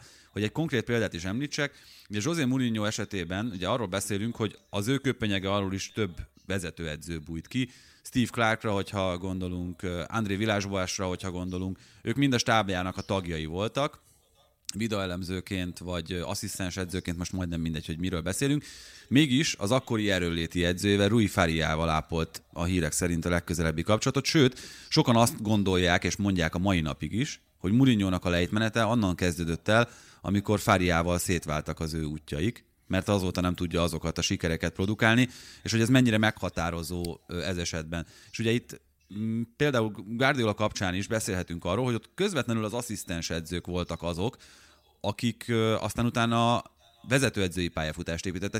Tito Villanova ilyen esetben szerintem az első számú kiemelendő, most Ártéta az Arsenalnál, tehát hogy ez egy nagyon-nagyon érdekes dolog, hogy ki milyen karaktert választ maga mellé, Liót, akit említettetek, ő valószínűleg megelégszik a, a másodedzői beosztással Guardiola mögött, de egyébként elképzelhető, hogy, hogy nem, nincsenek olyan ambíciói, nem tud olyan, annyi, annyi pluszt adni az ő munkájához, mint amennyit az említett két úriember tudott adni.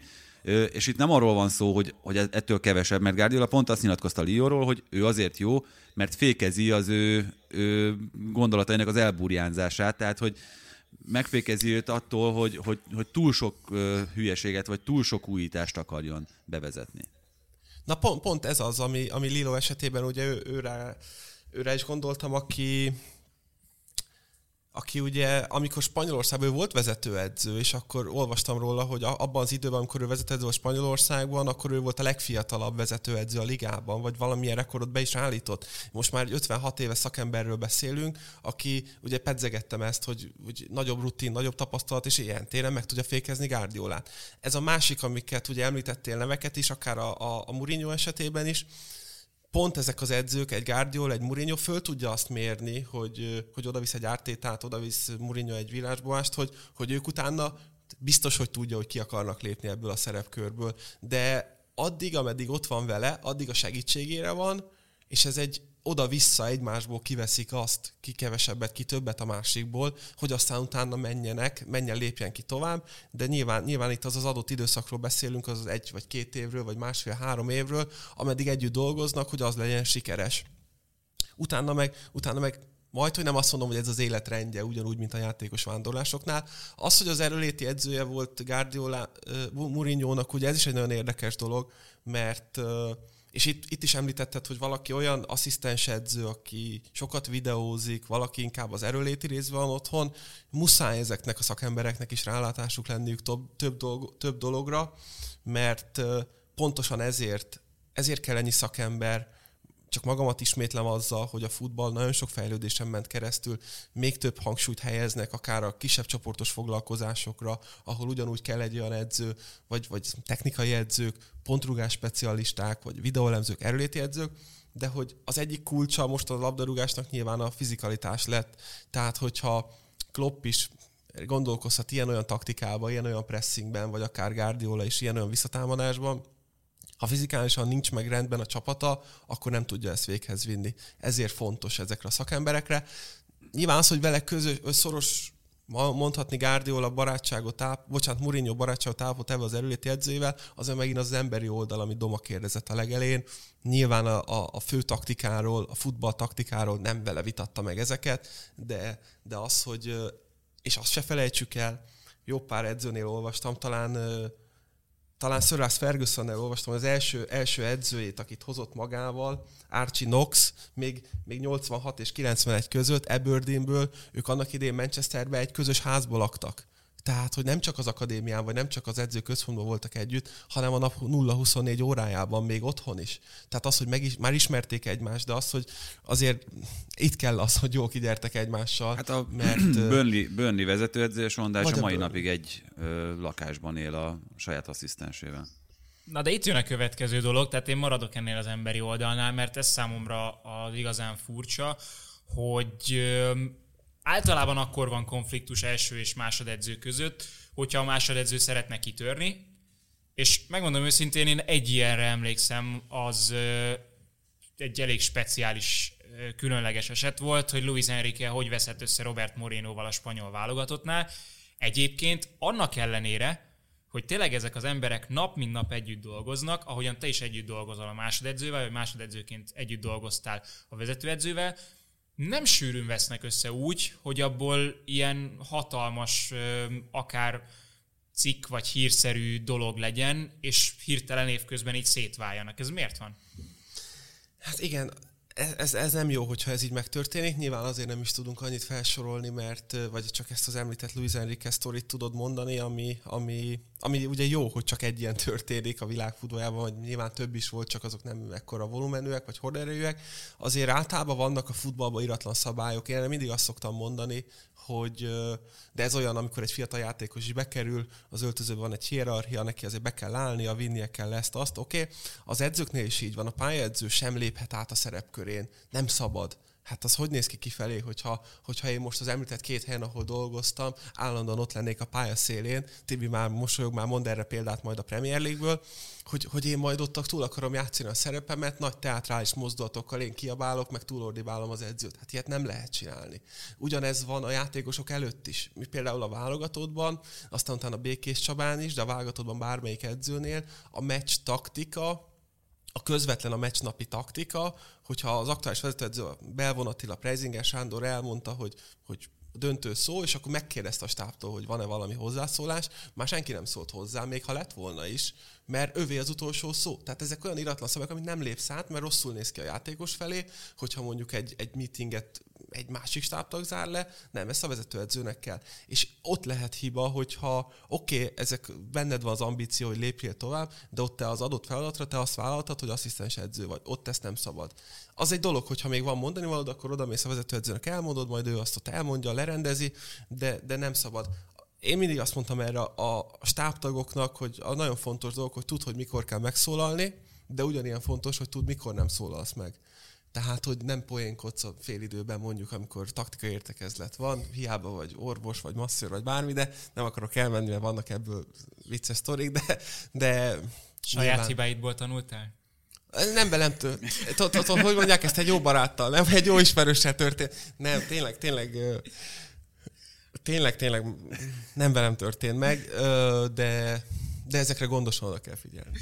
Tibi, ki az a Premier League edző, aki ott ugra, hát vagy a másodedző, aki gondoltam, de erről már ugye többször beszéltünk, és Adrián szerintem elmondta a lényeget azzal kapcsolatban, hogy mennyire fontos, hogy meglegyen a hierarchia, és akkor itt kettő dolgot szerintem érdemes behozni, hogy Angliában ugye korábban a menedzsereknek a készfogása volt a szent a mérkőzések után mindig, és ezt pont nem is tudom már, hogy ki nyilatkozta, hogy mennyire jó az angol edzők közül, mennyire jó, hogy a külföldi vezetőedzők, külföldi menedzserek érkezésével szokássá vált az, hogy nem csak a két vezetőedző vagy a két menedzser fog kezet, hanem a stáb összes többi tagjával, megtisztelve őket azzal, hogy az ő munkájukat is elismeri ezáltal, akár egy győzelem, akár egy, egy vereség után, hogyha ez megtörténik, és szerintem is ez, ez egy nagyon jó dolog, és uh, itt, hogy, hogy hogyan választod meg ezeket, meg hogy ki hogyan lép túl esetleg a hatáskörén, arra szerintem nagyon jó példa az, ami, és ez kicsit más persze, mert válogatott. Az olasz válogatottnál történt a nyári Európa-bajnokságon.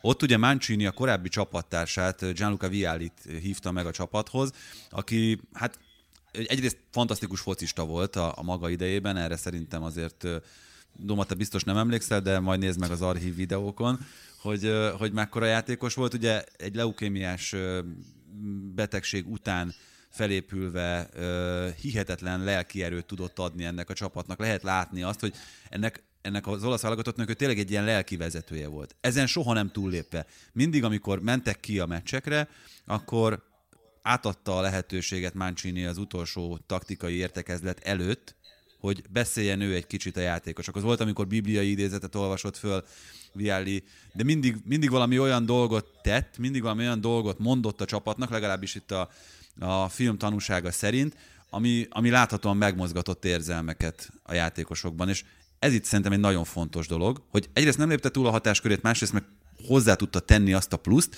amit senki más a stábból nem tudott volna hozzátenni.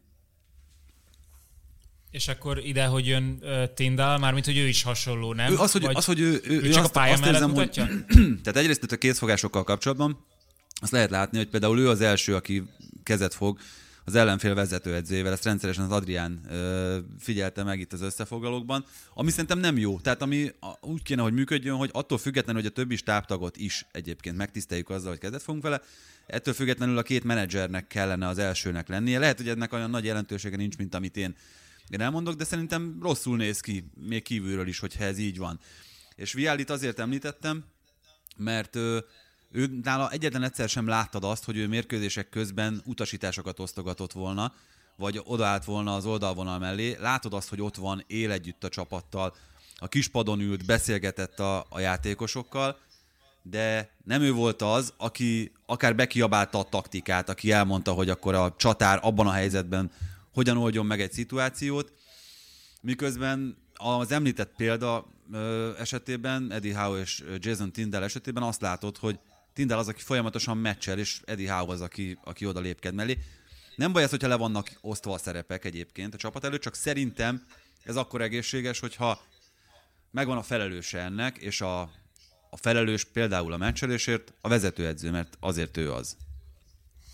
Szerintem nagyon jó, TV két példát mond, és örülök is, hogy hogy most így a, a, az asszisztens edzőket nem, nem onnan kezdtük el megvizsgálni, hogy szakmailag ki milyen, hanem az, hogy az emberi oldala, mert valahol ez a, ez a kulcs, és és ezért is fontos nyilván, nyilván a, a, az olasz válogatott esetében is, de bárhol azért egy vezetőedző az, hogy megengedi, hogy valaki beszédet mondjon, oké, okay, hogy milyen futbalista volt, oké, okay, hogy mi ment keresztül az életben, vagy mi ment keresztül az életben, de akkor is te odaengedsz valakit a csapatod elé egy meccsnapon, hogy beszédet mondani, az, az, az egy nagy elismerés, az egy szakmai magabiztosságot kell, hogy adjon, hogy kiállsz a csapathoz.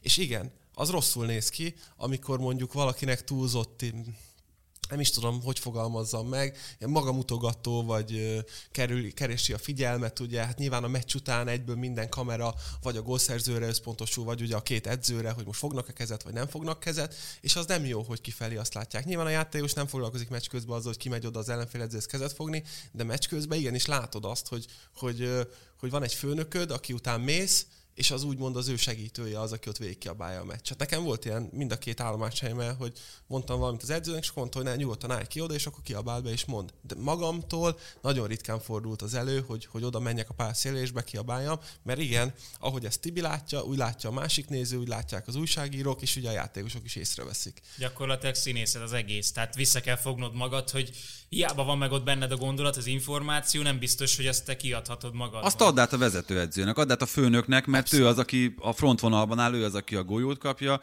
ő az, akiben egyébként hinnie kell a játékosnak. Tehát, hogyha ha csak a másodedzőben hisz a játékos, akkor ott valami nem működik jól, szerintem. Így van, abszolút. Tehát a fő csapás irányokat, a fő vonalakat, azt neki kell meghozni, legyen az, egy szó, legyen az szó egy meccselésről.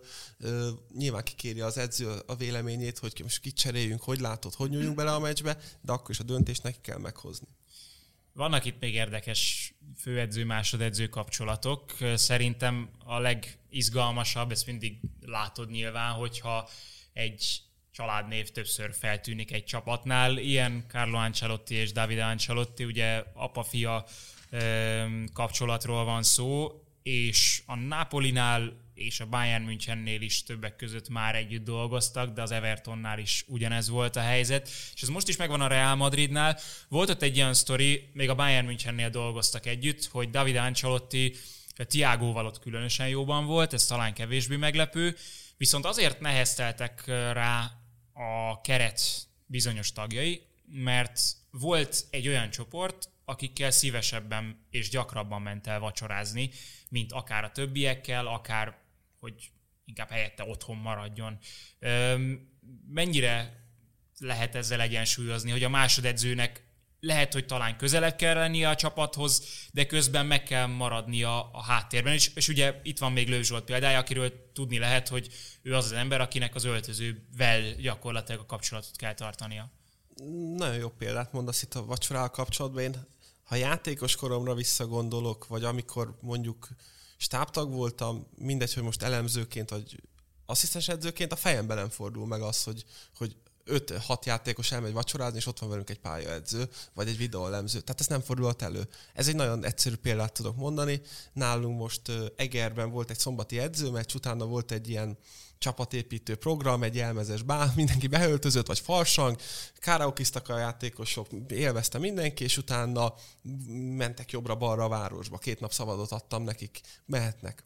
És hívtak engem is, volt, aki hívott, és mondtam, nem, nem, nem, hát nem megyek veletek, hát ez nem, nem, az edző nem megy veletek. Ilyen nincsen. Az, hogy itt a vacsorat, én is ittam egy sört, hát előfordul, de az, hogy menjek velük, olyan nincsen. Tehát ez alapból rossz ez a felvetés. De viszont már ő, ugye én felírtam, a Paris Saint-Germain volt talán az első állomás, ahol közösen dolgoztak, és ott még, ott még erőléti edző, videóelemző, tehát Ancelotti egy kicsit bedobta a fiát így a köztudatba, hogy legyen, és nyilván helytált, vagy helytálhat, ezért most már ugye asszisztens edző, asszisztens edző a titulusa volt az Evertonnál is, és most ugye a Real Madridnál is, de azt szerintem egy csapaton belül, ahol, és most gondolok itt arra, hogy játék, edző és a fia a csapatban focizik, vagy egy stábtag ott van, az nem feltétlenül egészséges. Egy vezetőedző nem sokat jár be az öltözőbe, a mindennapokba.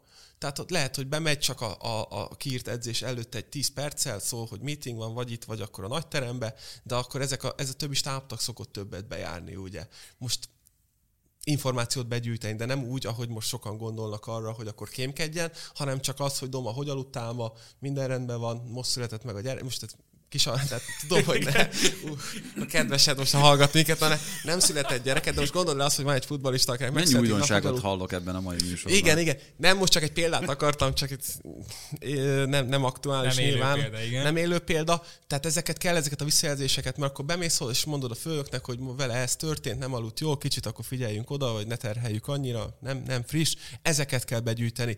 De hogyha mondjuk olyan szériában van a csapat, hogy hogy nincs sikertelenség, nem nyersz meccsekig, akkor ben van az edzőnek a fia, vagy ben van az edzőnek a testvére, akkor lehet, hogy nem annyira őszinték a játékosok, vagy nem mernek annyira megnyilvánulni. Szerintem ez egy kicsit ilyen, ilyen furcsa szituáció, bár mondjuk Ancelotti nálam abszolút azok közé az edzők közé tartozik, akik, akikkel ezeket meg lehet beszélni, ezeket az ügyeket, de hát azért ez a PSG, Real Madrid, Bayern, Napoli, Everton valószínűleg nem jött volna össze neki, hogyha ha nem az az apukája, aki az apukája, de nem akarok ilyen rossz major lenni, mert, mert mégiscsak helytállnak. Az a helyzet, hogy osztályelső volt minden, minden ilyen tanfolyamon, meg, meg ilyen helyzetben, és nagyon hasonlít, azt mondják az apjára. Tehát, hogy rendkívül intelligens, az nagyon fontos, hogy együtt érez és együtt él a játékosokkal, tehát meghallgatja őket, Úgyhogy ez az empátia, ez... Ez, ez az egy... empátia az egyik legfontosabb, és ezért is mondta, hogy nem akarok rossz májú lenni, mert Ancelotti is az a típusú edző, vagy egy vezetőedző azért a saját renoméját nem kockáztathatja azzal, hogy a legjobb barátomat azért oda viszem a stábba, mert a legjobb barátom. Tehát a fiánál is látszik az a fokozatosság, hogy nem egy olyan pozícióba tette be először, ami kulcspozíció, hanem megadta neki azt, hogy ha ebből ki tudsz törni, akkor, akkor van fölfelé.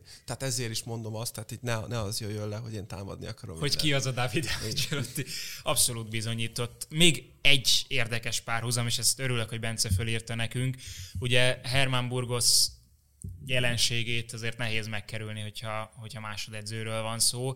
Üm, ellentétet írt Bence, de azért tehát van, van párhuzam közte és Diego Simeone között. Ugye már nem dolgoznak együtt, Burgos megpróbálta, hogy, hogy megy neki a vezetőedzői pálya egyelőre nem. Hmm, szerintem Bence is azt annyira. írta, hogy Burgos egy mini Simeone, tehát hogy gyakorlatilag ott... Ja, nem ellentét, igen, bocsánat, a, a Klopp Lindersre írta azt, hogy, hogy ellentét. Így van. Bocs, bocs, Bence, akkor ezt, akkor ezt én néztem el. Tehát Burgos valóban mini Simeone, és együtt is játszottak, és tényleg pont, pont, ugyanaz, a, pont ugyanaz a vibe, ami mindkettőjükből árad.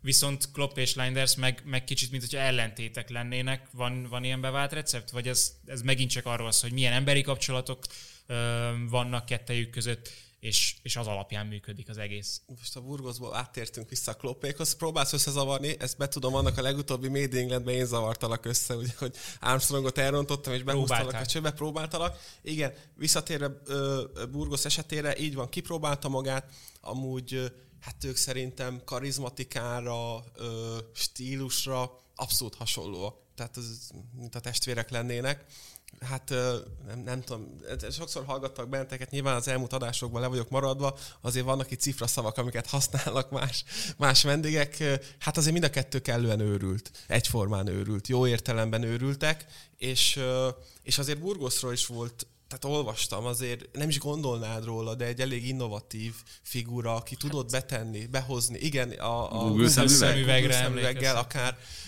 a pontrugásoknál voltak új meglátásai, tehát Simone igenis támaszkodott rá. Mm, talán most, most nem is tudom, Argentinában van vezető Kirúgták a igen, igen, elküldték onnan, és most pihenőn van, és visszatérve a, a, a Liverpooli esetre, Linders, jól ejtem? Linders. Linders, Linders. Ugye ő volt az, aki, hát csak most puskáznom kell, én nagyon sok edzőt néztem végig így, tehát ő, ő neki, a, ő neki a minősítését ilyen technikai edzőként vettem én, vagy fordításban, de Tibi segíts, hogyha ez nem így van. Tehát, nem, tehát a, a játék azon aspektusait figyelte, és ugye uh, Hollandia, Portugália, a mikrofon beszél. Mondja nyugodtan, nem utogass, csak ide figyelek.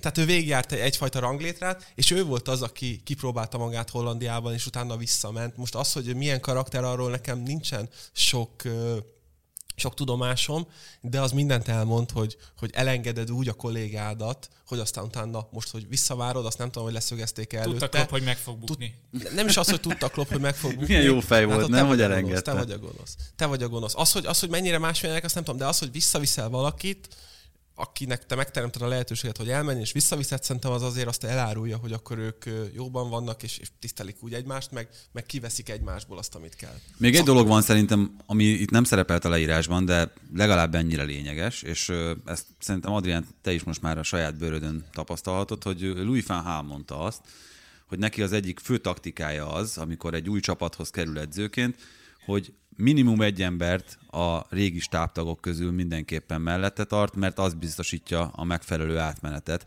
Csak hát ö, itt ugye az a kérdés vetődik föl, hogy az az egy ember, az ki kell, hogy legyen, mert sok esetben a kapusedző az, aki a folytonosságot képviseli. Ugye a Liverpoolnál hallhattuk azt például, hogy sok-sok edzőn átívelően ugyanaz maradt a stáb, de lehet ez bármelyik szegmensben, tehát lehet Duncan a Ferguson. Hát én most Kontére gondoltam, és Ryan Mason szerepére, aki ugye volt a megbízott edző, és, és ugye játszott a csapatban, amikor ugye volt az edző, akkor is egy, egy szerethető figura, aki előtt lehet, hogy van jövő, még nálam is fiatalabb, kettőnk között van talán Doma, hogy 30 éves. Ö, tehát ő, őt egy jó döntésnek tartom, mert nincs veszéllyel, azt gondolom most Kontének a pozíciójára, ö, rövid távon, illetve a klub oda tett egy, és erről beszéltünk ugye, hogy egy mekkora igazolás Conte a Tatanemnek, tehát egy olyan edzőtől tanulhat, akitől tényleg lehet tanulni. Ez így jó meglátás. Az, hogy most a Liverpool esetében ez hosszú ideig egy kapusedző volt, nyilván itt azért kompromisszumot kell hozni az új vezetőedzőnek, illetve annak a stábtagnak is, akit a, a klubot szeretne tartani, de ugye uh, Fáhát említette Tibi, talán Fáhál volt, aki, akinek volt egy nagyobb ilyen konferenciája egyszer, de az biztos, hogy valamelyik holland edző vagy Heading lehetett, aki ugye az 14 vagy 15 tagú stábja volt, és azt mondta, hogy nélkülük, vagy bizonyos részük nélkül nem is megy sehova. Tehát ezek, ezek mind, mind nagyon beszédesek, és még akkor nem is beszéltünk arról, mert most csak nagyon a fölírogattam magamnak, hogy azért Ancelotti is kettő vagy három embert vitt magával az Evertonból, aki a fitnessért felel csak, tehát hogy, hogy mennyire fontos szerepek vannak. Uh, igen, kell ilyenkor gondolkozni azért a, a szurkoló fejével is, amikor egy ilyen döntést meghozol, hogy azért most söprés volt, legalább egy vagy két ember maradjon a régi stából, nyilván itt a fizioterapeutákról nem beszélünk, de sok edző már azt is visz magával, vagy akár a dietetikus, vagy a pszichológus, kell a játékos fejével is gondolkodni, hogy na akkor most mindenki ment, legalább egy valaki legyen, kell az új edzővel is gondolkodni, hogy azért mégiscsak van egy olyan kapocs a régi stábból, aki, ha nem is a előző vezetőedzőnek az embere volt, és ez azért a fontos dolog, mert nyilván az előző vezetőedző közvetlen szoros emberei azok vele együtt távoznak, tehát hogy nem egy olyan bizalmi volt, akiben mondjuk te még nem tudsz úgy megbízni, de sokkal több információja van a játékosokról. És nyilván ehhez intelligencia is kell, hogy, hogy meg tudj benne bízni, meg az, a, aki ebbe a pozícióba ott marad, az tényleg korrektül elmondja, hogy akár mik történtek ott az elmúlt hetekben, hónapokban, vagy amire a váltás volt, vagy az a játékos miért van ilyen állapotban, miért nincs ilyen állapotban. Úgyhogy ez, ez, ez egy jó felvetés, kell ilyen. Nyilván, nyilván itt a, az az intelligencia az, ami döntő lehet ilyen esetben, hogy, hogy ezt hogy tudják kezelni a felek. Hát meg bocsánat, itt azért, azért annak van egy óriási jelentősége szerintem ebben a helyzetben, csak tényleg kiegészítésként ahhoz, amit mondtál, hogy egy edzőnek akkor jó szerintem, hogyha van egy viszonylag határozott elképzelés, hogy ezzel a kerettel ő mit szeretne játszatni. Ahhoz a taktikához, amit ő, ő felépít, vagy amit ő kigondol, ahhoz szükséges, hogy olyan erőléti állapotban legyenek a játékosok, amit ő elképzel, tehát hogy mondjuk azokat a sprinteket, dinamikus mozgásokat, akár hosszú távú futásokat meg tudják csinálni, amire szükség van. Szükség van, hogy az a videólemző, aki akár pontrugás szituációkat, akár más telemez neki, az azt vegye észre, azt ö, emelje ki, amire, amire neki szüksége van, és akkor itt eljutottunk a kapus edzőig is. Tehát, hogyha ő azt képzeli el, hogy a, a kapust ugyanúgy belevonják az építésbe, akkor egy olyan kapusedző kell, aki ilyen tekintetben is tud foglalkozni a kapusot. Tehát ez egy nagyon-nagyon komplex, nagyon-nagyon összetett rendszer. Abszolút így van. Vagy nincs időnk, vagy úgy le... van még idő erre? Abszolút így van, és kell, hogy rálátása legyen, mert... Bocs, lejárt. Na, lejárt lenni kell. A... Ha már csak a kapus edzőt említed, nekünk is van, vagy nekem is van olyan a fejemben, amikor, amikor mondjuk, ha látod az ellenfelet, hogy hátul eléggé szabadon hagyják, nem, nem, nem zárják jól, a, a, vagy nem fogják jól. Amikor ők támadnak, nagyon gyorsan akartam a res defense kifejezést, tehát és ha a labdát szerzel, akkor a kapusodban az legyen, hogy kiszalad a 16-osig, és egyből rúgja előre az üres területbe, és azokat támadjuk. Ezeket mondjuk már hétközben le tudod beszélni a kapusedződ, de kiadod nekik, hogy tegyék be feladatnak. De hogyha meg olyan kapusedződ van, akit nyilván viszel magaddal, és a kapusokat is így választjátok már ki az adott helyre, vagy bármelyik csapathoz, ahova mentek, akkor az nagy segítség. Én valahogy azt gondolom, hogy a vezetőedzőnek mindenre kell, hogy legyen rálátása.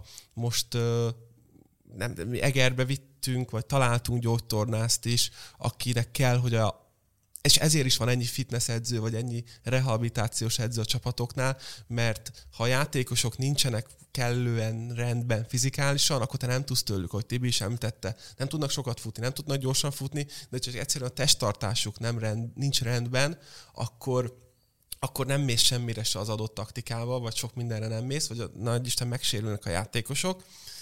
és ezért kell ennyi ember, mert itt 25-ös keretekről beszélünk, te egyedül még mondod a gyakorlatot, hibát javítani, ennyi emberre nem tudsz, ezért kell, hogy minél többen legyenek körülötted. Kicsit lehet, hogy elmentem ettől, de úgy belementünk más pozícióba is a klubnál de ugyanilyen a videóelemző is, tehát ott sem szabad túllépni egy, egy, egy határt, ott is általában videóelemző az sokszor a asszisztens edzővel kommunikál, és már csak a leglényegesebbeket viszik a vezetőedző felé, mert tényleg egy vezetőedzőnek azért nagyon sok minden van, még arról nem is beszéltünk, hogy neki azért fölfelé is kell kommunikálni a sportigazgatóval, a klubigazgatóval. Hát meg a médiával tehát azért például. is kellene. Hogy? Hát meg a médiával például, ami Meg a az médiával edzőnek akár- nem feladata, soha.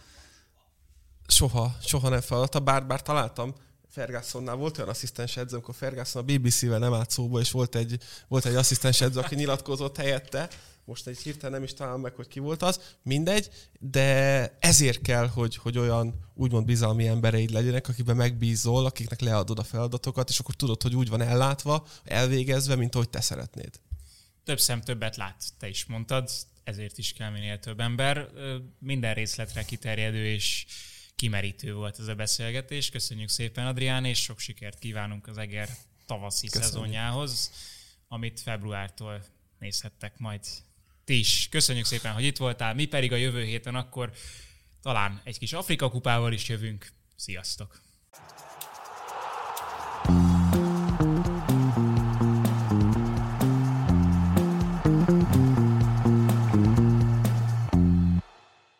Ha más podcastekre is kíváncsi vagy, hallgassd meg a Béton műsor ajánlóját. El tudod képzelni, hogy a podcastet, amit éppen most hallgattál, fél év múlva már a mesterséges intelligencia generálja? Mi sem. De ha érdekel, eljötte már a gépek lázadása. Hallgass bele az Embertelen podcastbe. Orsós Lajos vagyok, a műsor házigazdája. Egyelőre még élőben. Egyelőre. Fedezzük fel együtt, hogyan ismerkedik, randizik, mesél és vitatkozik Betty és Péter, két teljesen mesterséges intelligencia. Lajos, a podcast címét mond még egyszer, Léci. Oké. Okay. Embertelen podcast. Ez a műsor a Béton közösség tagja.